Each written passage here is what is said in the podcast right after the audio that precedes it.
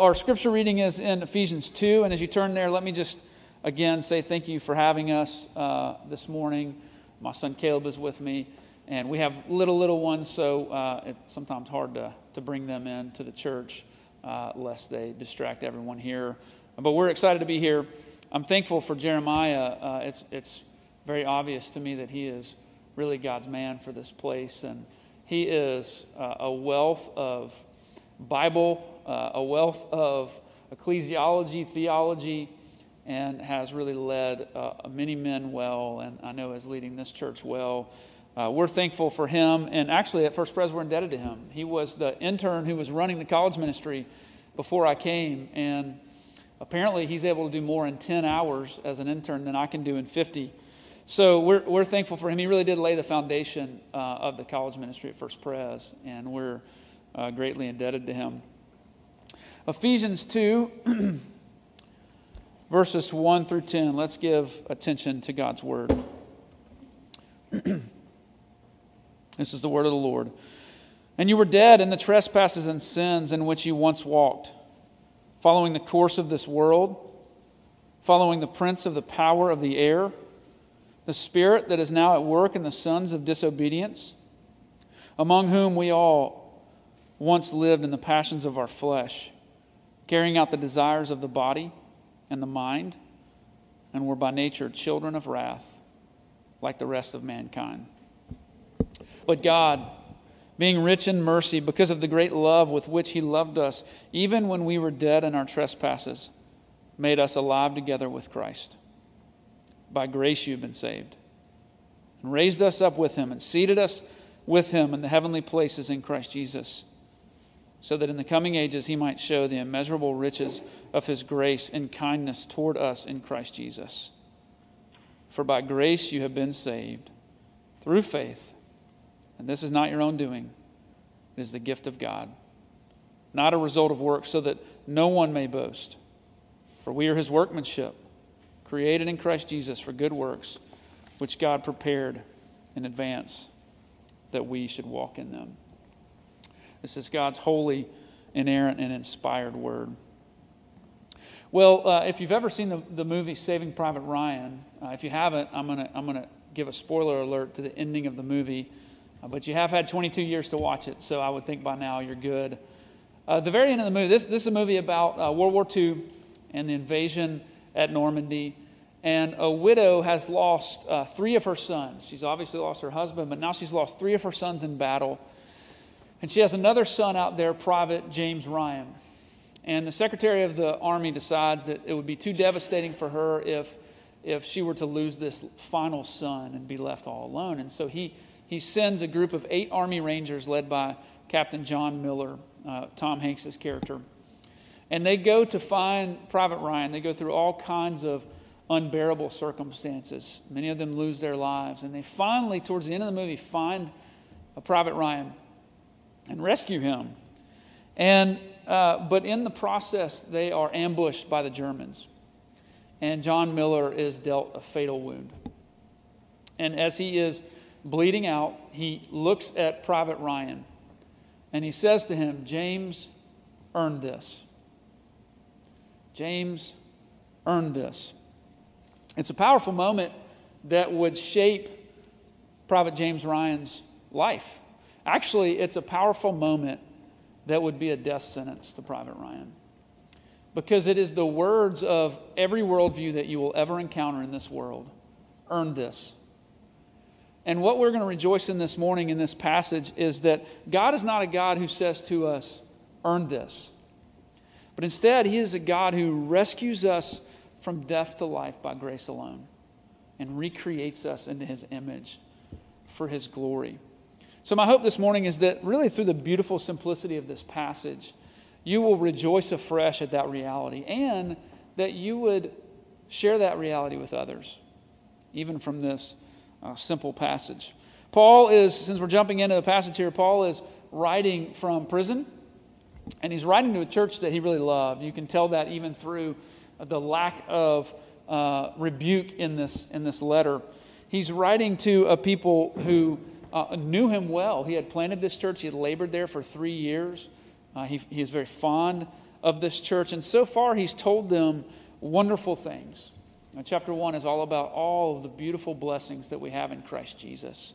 And he's prayed that not only would they know this in their minds, but that deep down they would, they would know this in their hearts, that the eyes of their hearts would be enlightened, that they might know what Christ has done for them. And so this morning, what I want us to see is three things. First, here in verses 1 through 3, I want us to see that we were dead men walking. We were dead men walking.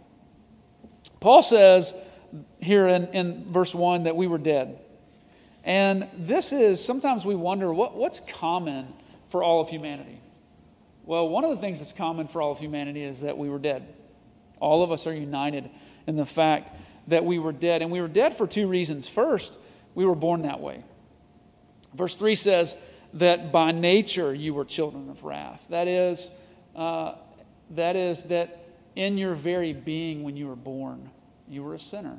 Psalm 51 speaks to this. Psalm 139 speaks to this. In the very beginning, we see Adam, the head and representative of all humanity, fail. And when he falls, uh, the, the, the process that comes from that is death. God had promised it, and it comes the very next chapter. Uh, Cain kills Abel. There's a murder. And then the very next chapter, Genesis 5, there's a genealogy. And after every single person that's talked about, the refrain comes forth, and he died, and he died, and he died, and he died. Paul says in Romans 6:23 the wages of sin is death.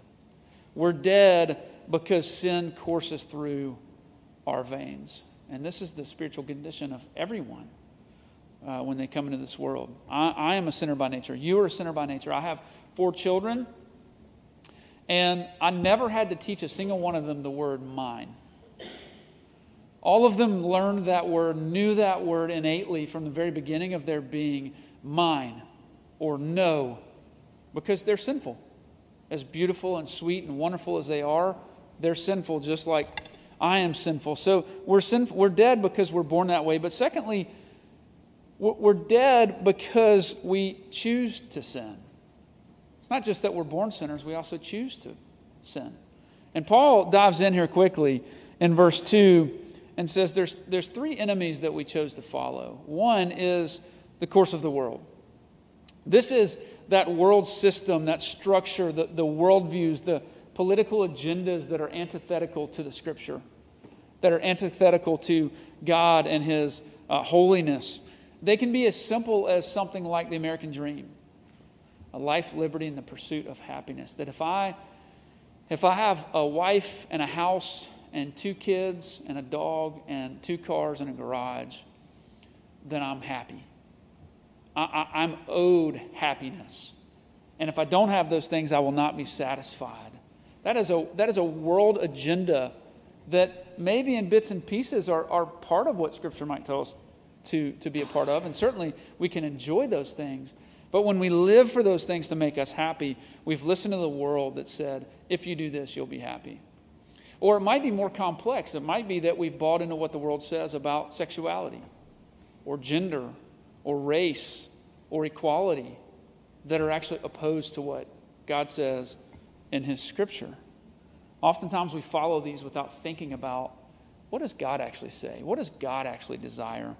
So we followed the course of the world. But secondly, in verse 2 there, he says, We've followed the prince of the power of the air, the spirit that is now at work in the sons of disobedience.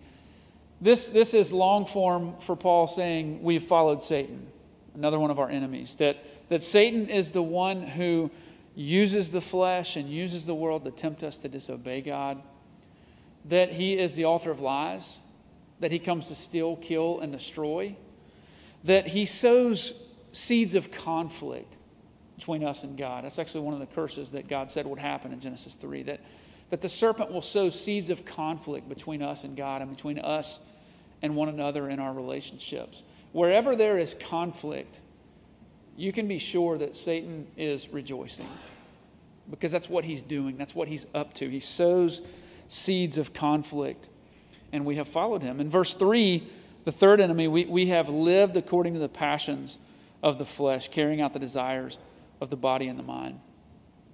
Our, our flesh is uh, often saying to us, Doesn't that look good? Doesn't that taste good? Doesn't that feel good? If you had that, wouldn't that feel so good to you? We, we, we live life in the flesh, inside our, inside our bodily desires and our mental direction.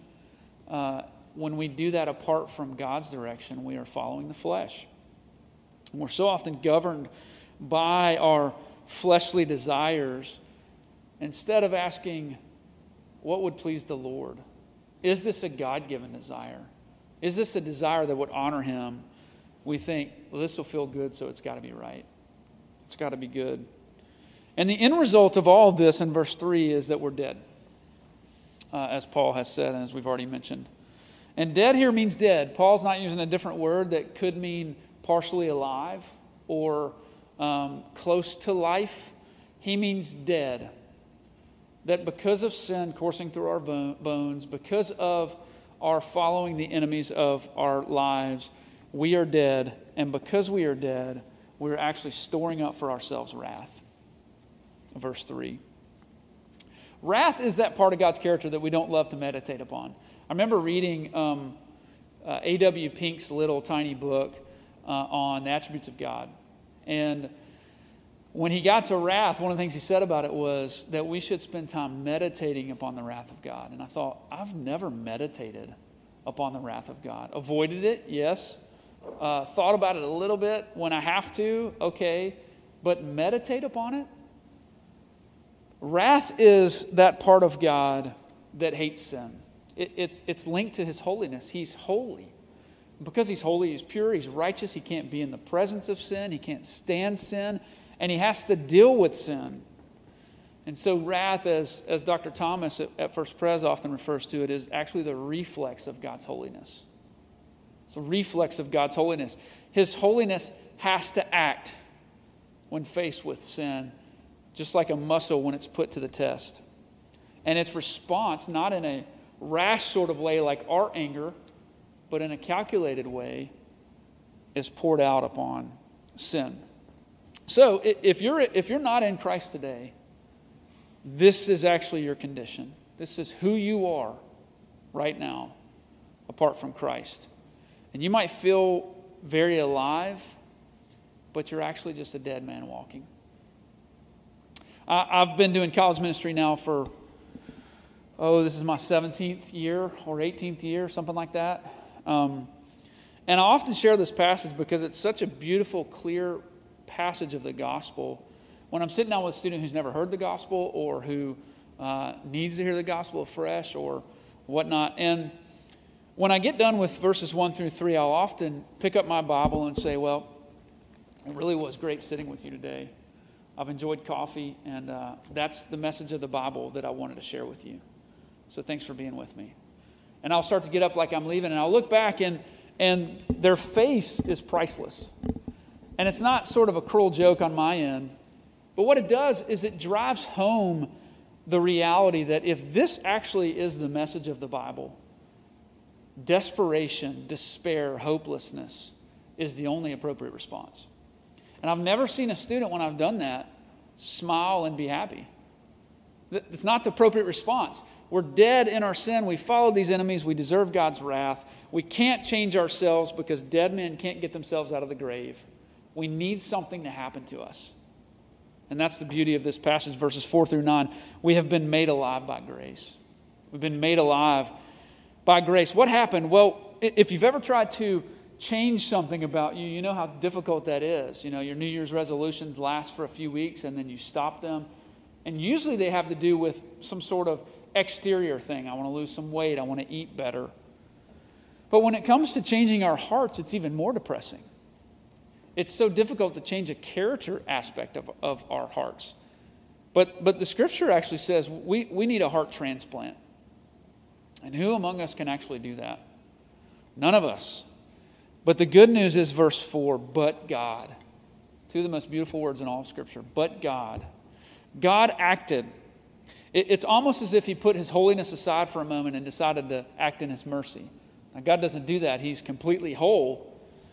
But, but he, he, he brings out the beauty of his mercy. He holds back his wrath towards those of us who actually deserve it, and he moves towards us in grace. And it's important, I think, to camp out in this area because this becomes so commonplace for us as Christians or in our culture that what actually shocks us is that God acts with justice towards anyone, not that God acts with grace towards anyone. The shocking part of the Bible is not that God judges wicked sinners. The shocking part of the Bible is that he actually gives grace to anyone. Because we all are dead, we all followed our enemies, we all deserve wrath. Think about with me Psalm 2, for example. Psalm 2 is, is this beautiful psalm of the kings of the earth are coming and they're setting themselves against God and his anointed. And they want to throw him off because they feel like he's put a yoke upon him, them that they hate. They hate God. And, and Psalm 2 says, God, though, sits enthroned in heaven and he laughs. I mean, just think about how silly it is that things that were made by him out of clay want to now overthrow him. But he also laughs because he has enthroned his anointed in Zion. He has put Jesus on the throne, and he cannot be defeated. And so far, nothing's really shocking, right? We get to the end, and, and God says to these evil people that, God, that Jesus will destroy them in their way. Should that shock us? That, that God would destroy his enemies who are trying to overthrow him and his son and his son's people? No, that shouldn't shock us. But what shocks us is that then God says, Now kiss the Son, lest you perish in the way. Blessed are all who take refuge in him. He's saying to, to us, to everyone, but also to those kings specifically, yes, you deserve wrath. No one's shocked by that. Look what you've done and look who you are. But you can still come kiss the Son and find refuge in him. What's shocking is that God would give grace and the invitation to grace to those wicked kings. And guess what? If, if we're putting ourselves in that passage, we're that wicked king who wants to throw God off of his throne.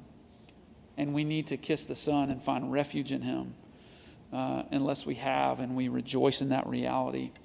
One theologian said it this way God pours out wrath upon the wicked. Yes, that, that doesn't surprise us. Yet, God also acquits the guilty, and only the person who understands something of the greatness of his wrath will be mastered by the greatness of his mercy. Only the person who understands something of the greatness of his wrath will understand something of the greatness of his mercy. I think that's why Pink is telling us to meditate upon his wrath. It's, it's, it's so beautiful what God does for us. But why did he do it? Look back at verse 4. He did it because of his rich mercy. Mercy is that we don't get what we deserve. We deserve death and wrath but he pours out mercy. Verse 4 later on, he does it because of his great love with which he loved us. God doesn't love us because Christ died for us. God loves us before the foundation of the, the world, and so he sends Christ to die for us. His love for us, not because of anything within us, because we deserve wrath, because of the beauty of his love, simply because he chooses to pour out his affection he shows us mercy and grace. And then verse 5, 7, and 8, we see the word grace coming in over and over and over. Grace is that we get what we don't deserve. If mercy is we, we don't get what we deserve, grace is that we get what we don't deserve. We get, we get blessing instead of wrath. And then verse 7, I love verse 7, so that the coming ages he might show forth the immeasurable riches of his grace towards us, uh, his grace and kindness towards us in Christ Jesus. It's as if Paul is sort of running out of words to describe how wonderful that this is. Immeasurable riches of his grace in kindness towards us in Christ Jesus. God is so gracious. God is so kind. God pours out his mercy upon us in Christ Jesus. God initiated in the midst of a dire situation. He did it because of mercy, grace, and love. But, but notice how he did it. Notice the words in Christ coming up everywhere. In verse 5, with Christ. In verse 6, in Christ Jesus. In verse 7, in Christ Jesus. This is Paul's favorite way to refer to what it means to be a Christian. He loves to use the word in Christ instead of believer or Christian because it really describes the core of our identity. That when we're Christians, we are united with Christ Jesus. We, we are united with Him in His obedience in his earthly life. He was obedient where we couldn't be, but his obedience is now given to us. We're made righteous. We're united with him in his death on the cross. We deserve to be there, but he took it on for us. And so the sin is dealt with. We're, we're united with him actually now, even in the heavenly places. Uh, you, you, look back here in verse, um, verse 5 that he raised us up, and he, or verse 6, he raised us up and he seated us with him in the heavenly places. That, that actually, there's, there's a perspective of our identity right now that our, our home is in heaven. That where Christ is, we are, though we live our life right now in this earthly existence. We're united with him. And when he returns, we'll be united with him in glory forever. That that is the core of who we are. That's the core of our identity, that we are in Christ Jesus. And then he comes to the climactic verse, verse 8 For by grace you've been saved through faith. And this is not your own doing, it's the gift of God, not a result of works, so that no one may boast. Paul could not be more clear here that it is not merit, it's grace. That it's not works, it's faith. That it's a gift that brought about this transformation from dead man walking to raised up in his grace. Theologians debate here uh, what this idea of this gift is. What is this gift referring to? Is it referring to grace? Is it referring to salvation? Is it referring to faith? Is it referring to all three? Well, if it's referring to grace, grace by nature is a gift. There's no such thing as grace that's not a gift. We don't deserve it. God pours out His grace upon us. Saved here is a picture of something that we couldn't do for ourselves. If we're drowning in the ocean and we can't rescue ourselves, someone rescued us. Well, of course, that's a gift. We couldn't do it for ourselves. Faith, in some sense, makes the most grammatical and conceptual sense that, that even the faith that we put in Christ Jesus, we couldn't manufacture. Think about it. A, a, again, a dead man can't will to be alive can't hope to be alive, can't have faith for someone to come and rescue him that he might be alive. The only way that dead man can come back to life is if God does everything. Now, God doesn't do the believing for us, but what the passage is saying is that it's all a gift. In fact, I think all three of them are being referred to as a gift here that grace, saved, and faith, they're all a gift from the Lord. None of it we could do on our own without the Lord regenerating our hearts by His grace, setting His affection upon us, and saving us. It's a bit like Christmas. When we, when we come to Christmas morning with our children, we don't have them come out and look at the gifts and say, you know, all these gifts under the tree are wrapped for you. We love you. Um, they're your gifts. However, before you open them, we need you to run your room, get your journal, bring it out, Give me your tally from this year of all your good works versus all your bad works. And if your good outweighs the bad, you can have these gifts. No, we, we don't do that. Instead, we say, These gifts are yours. Open them, enjoy them. We love you. We've been blessed, and so we want to bless you as well. But what a, what a foolish child it would be who saw those gifts and said, Yeah, I'm not going to open that. For whatever reason. I'm not going to enjoy that gift. I, I, don't feel like opening that. The, the, the gift, the appropriate response to the gift is to take and enjoy. And that's what faith really is here in this passage. The gift of salvation is offered to you by grace. Take it, open, enjoy by faith. So we were dead men walking but we've been made alive by grace. And lastly, we're recreated for good works. We've been recreated for good works. Verse 10 here For we are his workmanship, created in Christ Jesus for good works, which God prepared beforehand that we should walk in them. This is a beautiful passage because it's so complete. It speaks to who we were before Christ, how we were helpless, how God acted to save us in Christ Jesus. But then it also speaks to what our life should look like from there. It is, it is a full, complete passage. And so the argument goes um, okay, well, if this is all of grace from start to finish, if God has redeemed me, if He's the one that has blessed me with this gift, if, if He now even has an outworking, a plan for an outworking of my life, then I can do whatever. And uh, if there's anything that epitomizes Christian evangelicalism, it's that. That God is a God of grace, and I can go to Him when I feel bad, and I can ask for forgiveness, and I can sort of rub the magic genie, and He'll make me feel better, and I'll go about my way. I, I, I prayed a prayer a long time ago, and nothing wrong with prayer. That's how we communicate with the Lord, that we need Him. But my life hasn't looked any different from that moment, but I'm sure glad I'm saved. It's, it's easy in, it's easy believism, it's, it's, it's American Christianity.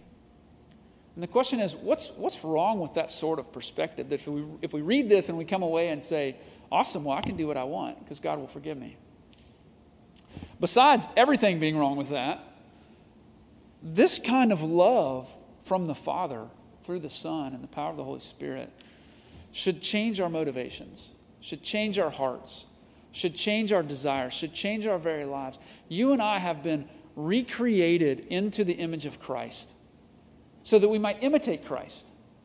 We haven't been saved to do whatever we want. We've been saved because He wants to now put us on display as His masterpiece. The word poema here in the Greek, masterpiece, is as if God says, I want to take this ugly lump of clay that's been marred by the fall, I want to turn it into something beautiful.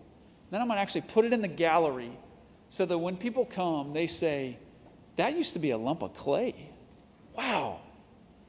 What kind of potter must have transformed that? What an amazing potter that takes lumps of clay and makes them his masterpiece. Not for our glory, not so that we can say, Look how great I am. I look good in a suit. But so that we can say, What an amazing father I have. I know what I was, I know what he's done, and I give him all praise and glory.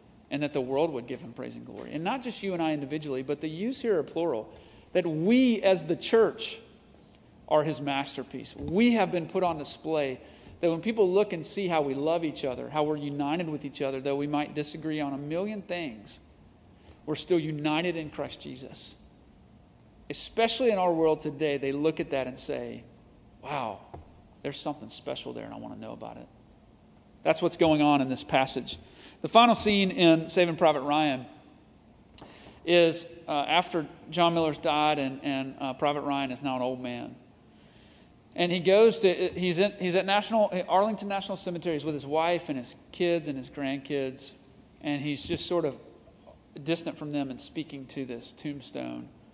And he says that there's not been a day that he hasn't thought about those last words from John Miller in this. And he starts to break down. And his wife comes up next to him and asks what's wrong. And, and he says to her, Tell me that I've lived a good life. Tell me that I've been a good man. That act of heroism by John Miller and those final words had had such a massive impact on James Ryan that they, on the one hand, motivated him to live a good life, but on the other hand, they caused him to live the rest of his life in a state of shame. Because who could have actually earned back what John Miller gave to them? What, what a wonderful Savior that we have. That he doesn't say, now earn this. Instead, he says, I love you so much that I have rescued you from death to life. Now rejoice and live as the new creation you are. If any man is in Christ, he's a new creation. Old is gone, the new is come. And so perhaps as you as you hear this this morning, you find yourself in, in maybe one of a few places. One might be that you, you hear this regularly and you rejoice in this and you love the Lord. And I would say, praise the Lord, rejoice in that. Continue to excel in that area of, of thanking the Lord for this. And go share this with someone. Go share this passage with someone who is desperately in need of hearing the gospel. But maybe you've actually never opened the gift. And to you, I would say, what is it that you're waiting on? A better love? You'll never find it. A better covering for shame? You'll never find it. What makes most sense of the fact that you are feeling broken and ashamed and guilty and angry and full of fear all the time? but the fact that you're dead and you're separated from the God who made you. But God is rich in mercy. Open the gift by faith. Place your faith in Christ's finished work on your behalf, He who died and rose again for you, if you would believe upon Him.